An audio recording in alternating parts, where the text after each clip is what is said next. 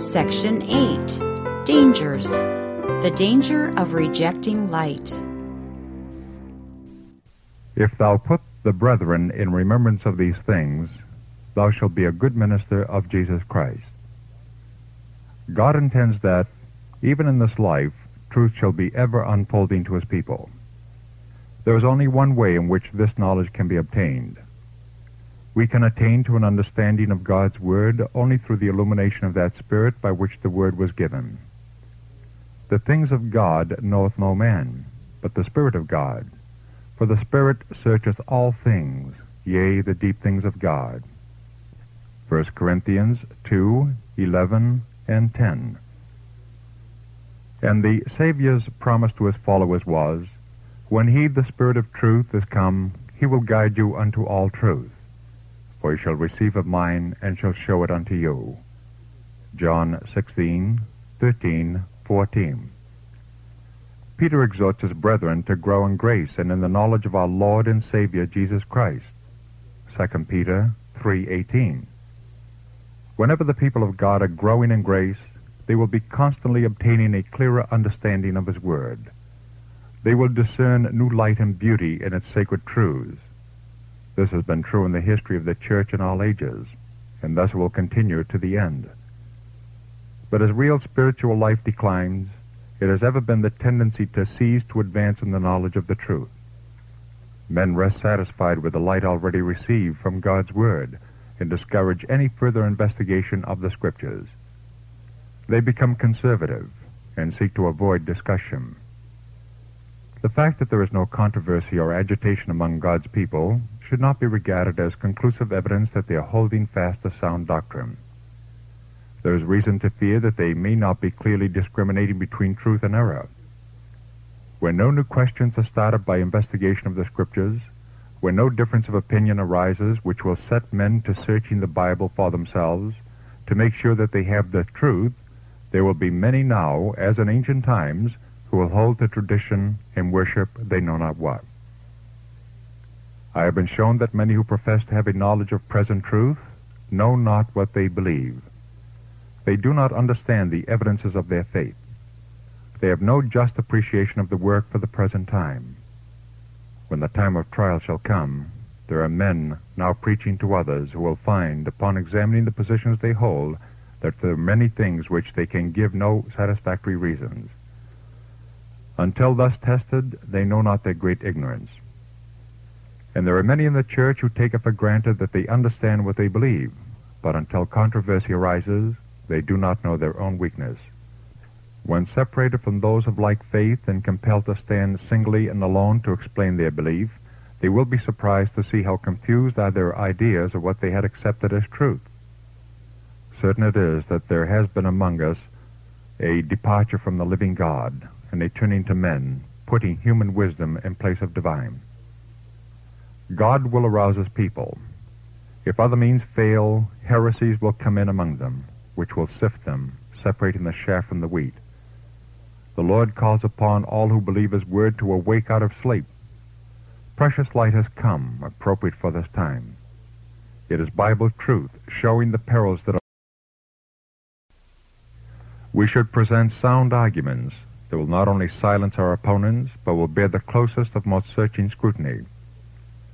With those who have educated themselves as debaters, there's great danger that they will not handle the Word of God with fairness.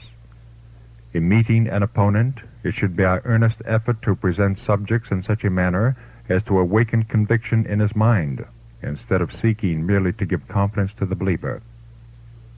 Whatever may be man's intellectual advancement, let him not for a moment think that there is no need of thorough and continuous searching of the Scriptures for greater light. As a people, we're called individually to be students of prophecy. We must watch with earnestness that we may discern any ray of light which God shall present to us.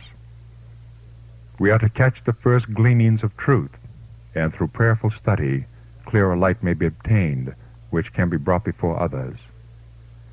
When God's people are at ease and satisfied with their present enlightenment, we may be sure that He will not favor them. It is His will that they should be ever moving forward to receive the increased and ever increasing light which is shining for them. The present attitude of the church is not pleasing to God. There has come a self-confidence that has led them to feel no necessity for more truth and greater light. We are living at a time when Satan is at work on the right hand and on the left, before and behind us, and yet as a people we are asleep. God wills that a voice shall be heard arousing the people to action. Testimonies for the Church, Volume 5, pages 703 to 709. Heading, The Test of New Light. Our brethren should be willing to investigate in a candid way every position of controversy. If a brother is teaching error, those who are in responsible positions ought to know it. And if he is teaching truth, they ought to take their stand at his side. We should all know what is being taught among us, for it is truth we need it. We're all under obligation to God to know what he sends us. He has given directions by which we may test every doctrine. To the law and to the testimony, if they speak not according to this word, it is because there is no light in them. Isaiah 8:20. If the light presented meets the test, we are not to refuse to accept it because it does not agree with our ideas. No one has said that we shall find perfection in any man's investigations, but this I do know, that our churches are dying for the want of teaching on the subject of righteousness by faith in Christ and on kindred truths. No matter by whom light is sent, we should open our hearts to receive it with meekness of Christ. But many do not do this. When a controverted point is presented, they pour in question after question without admitting a point when it is well sustained. Oh, may we act as men who want light. May God give us His Holy Spirit day by day, and let light of His countenance shine upon us, that we may be learners in the school of Christ. When a doctrine is presented that does not meet our minds, we should go to the Word of God, seek the Lord in prayer, and give no place for the enemy to come in with suspicion and prejudice. We should never permit the spirit to be manifested that arraigned the priests and rulers against the Redeemer of the world. They complained that he disturbed the people, and they wished he would let them alone, for he caused perplexity and dissension. The Lord sends light to us to prove what manner of spirit we are of. We are not to deceive ourselves. In 1844, when anything came to our attention that we did not understand, we knelt down and asked God to help us take the right position and then were able to come to a right understanding and see eye to eye. There was no dissension, no enmity, no evil surmising, no misjudging of our brethren. If we but knew the evil of the spirit of intolerance, how carefully would we shun it? We are to be established in the faith, in the light of the truth given us in our early experience. At that time, one error after another pressed in upon us. Ministers and doctors brought in new doctrines. We would search the Scriptures with much prayer, and the Holy Spirit would bring the truth to our minds. Sometimes whole nights would be devoted to searching the Scriptures and earnestly asking God for guidance. Companies of devoted men and women assembled for this purpose. The power of God would come upon me, and I was enabled clearly to define what is truth and what is error. As the points of our faith were thus established, our feet were placed upon a solid foundation. We accepted the truth point by point under the demonstration of the Holy Spirit. I would be taken off in vision and explanations would be given me. I was given illustrations of heavenly things and of the sanctuary, so that we were placed where light was shining on us in clear, distinct rays. I know that the sanctuary question stands in righteousness and truth, just as we have held it for so many years. It is the enemy that leads minds off on sidetracks. He is pleased when those who know the truth become engrossed in collecting scriptures to pile around erroneous theories which have no foundation in truth. The scriptures thus used are misapplied. They were not given to substantiate error, but to strengthen truth. We must learn that others have rights as well as we ourselves. When a brother receives new light upon the scriptures, he should frankly explain his position, and every minister should search the scriptures with the spirit of candor to see if the points presented can be substantiated by the inspired word. The servant of the Lord must not strive, but be gentle unto all men, apt to teach, patient, in meekness instructing those that oppose themselves, if God peradventure will give them repentance to the acknowledging of the truth. 2 Timothy 2, 24, 25. Every soul must look to God with contrition and humility, that he may guide and lead and bless. We must not trust to others to search the Scriptures for us. Some of our leading brethren have frequently taken their position on the wrong side.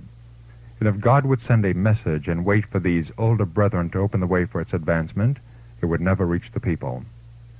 These brethren will be found in this position until they become partakers of the divine nature to a greater extent than ever they have been in the past. There is sadness in heaven over the spiritual blindness of many of our brethren. Our younger ministers, who fill less important positions, must make decided efforts to come to the light, to sink the shaft deeper and still deeper in the mine of truth.